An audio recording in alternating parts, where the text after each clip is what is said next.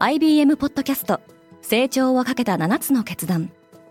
成長をかけた7つの決断とは今後3年間に世界を形作ると予想される7つのビジネストレンドについて IBM が何千ものクライアントとの対話に基づき提言をしたものです。このポッドキャストでは変化の激しい時代において企業が下すべき成長をかけた7つの決断について日本 IBM の7人の専門家と考えていきます。今お聞きのリスニングサービスにてぜひフォローボタンからフォローをお願いします。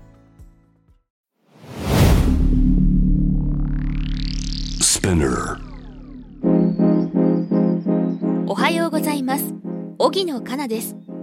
8月14日月曜日。世界で今起きていること。南米アルゼンチンでは全国民に投票義務のある大統領予備選が行われていますただいまデイリーブリーフではリスナーアンケートを実施中。詳細は概要欄に記載しています。デイリーブリーフリスナーの皆様からのご意見ご感想をお待ちしております。このポッドキャストデイリーブリーフでは世界で今まさに報じられた最新のニュースをいち早く声でお届けします。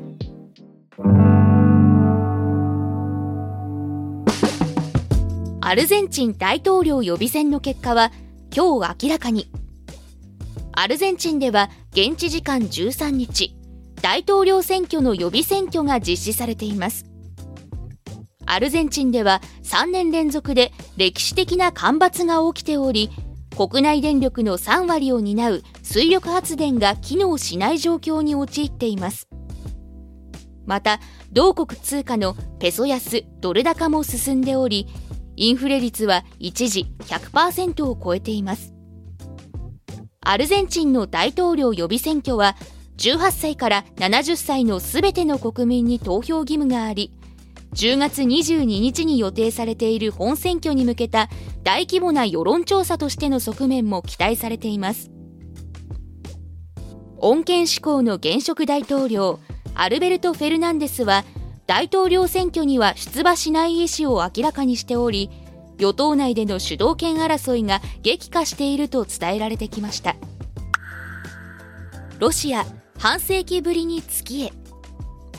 ロシアの国営宇宙開発企業ロスコスモスは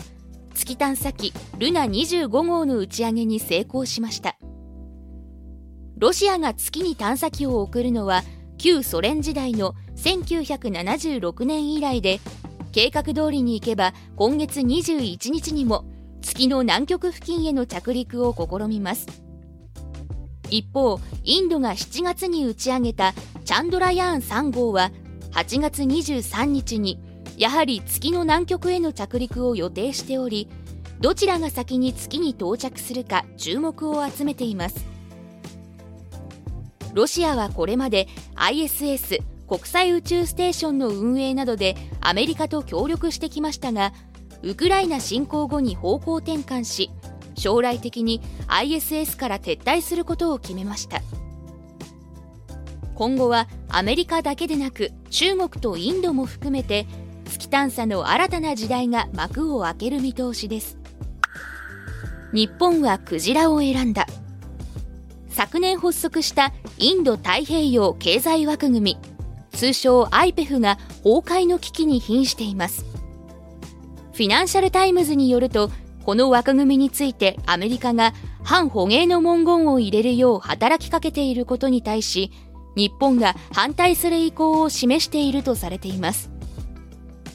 IPEF に参加するのはアメリカオーストラリアニュージーランド日本韓国のほか ASEAN7 カ国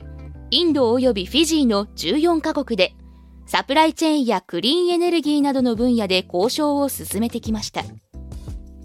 IWC 国際捕鯨委員会は1986年に国際捕鯨取締条約を制定していますが日本は2018年に IWC を脱退し商業捕鯨を再開させています。マークはマスクと戦うつもりはない。メタの CEO マーク・ザッカーバーグは自社の SNS スレッズへの投稿でイーロン・マスクを相手にした金網マッチにまつわる一連のやり取りを終わらせたいとの意向を明らかにしました。マークはイーロンは本気で金網マッチをする気はない。代わりに僕の家の裏庭で練習をしようと投稿しています。テック業界を代表するリーダー同士の直接対決は当初ソーシャルメディア上での冗談だと思われていましたが週末にはマスクが旧ツイッター X への投稿で開催地として予定しているイタリアの文化大臣と合意に至ったとしていました。マウイ島火災の全貌はまだ明らかになっていない。アメリカのハワイ州マウイ島で起きた山火事ではこれまでに93人の死者が確認されアメリカの火災としては過去100年で最悪の死者数となりました。連絡がつかない住民は多数おり死者は今後も増える可能性があります。出火原因はまだ特定されていませんが数日前から強風とそれに伴う火災の拡大が予想されていたにもかかわらず電力供給を遮断する措置を取らなかった地元電力会社への批判の声も上がっています。マウイ島に不動産を所有するアマゾン創業者のジェフ・ベゾスと婚約者のローレンス・サンチェスは復興支援に1億ドルを寄付すると明らかにしました。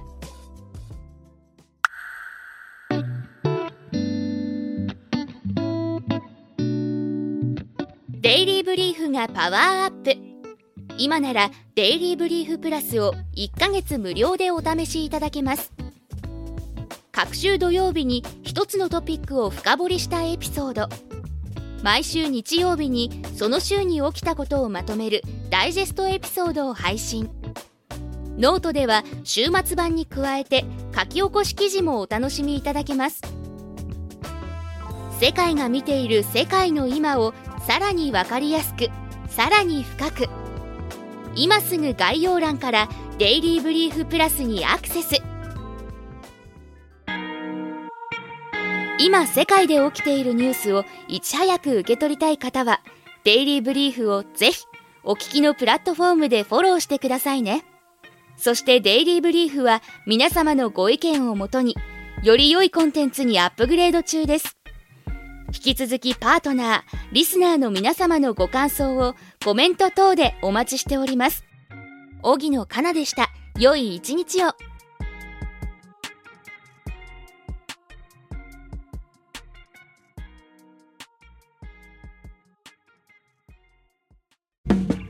リスナーの皆様より多くのリクエストをいただいている話題のニュースを深掘りしたエピソードを週末の有料版で配信中です。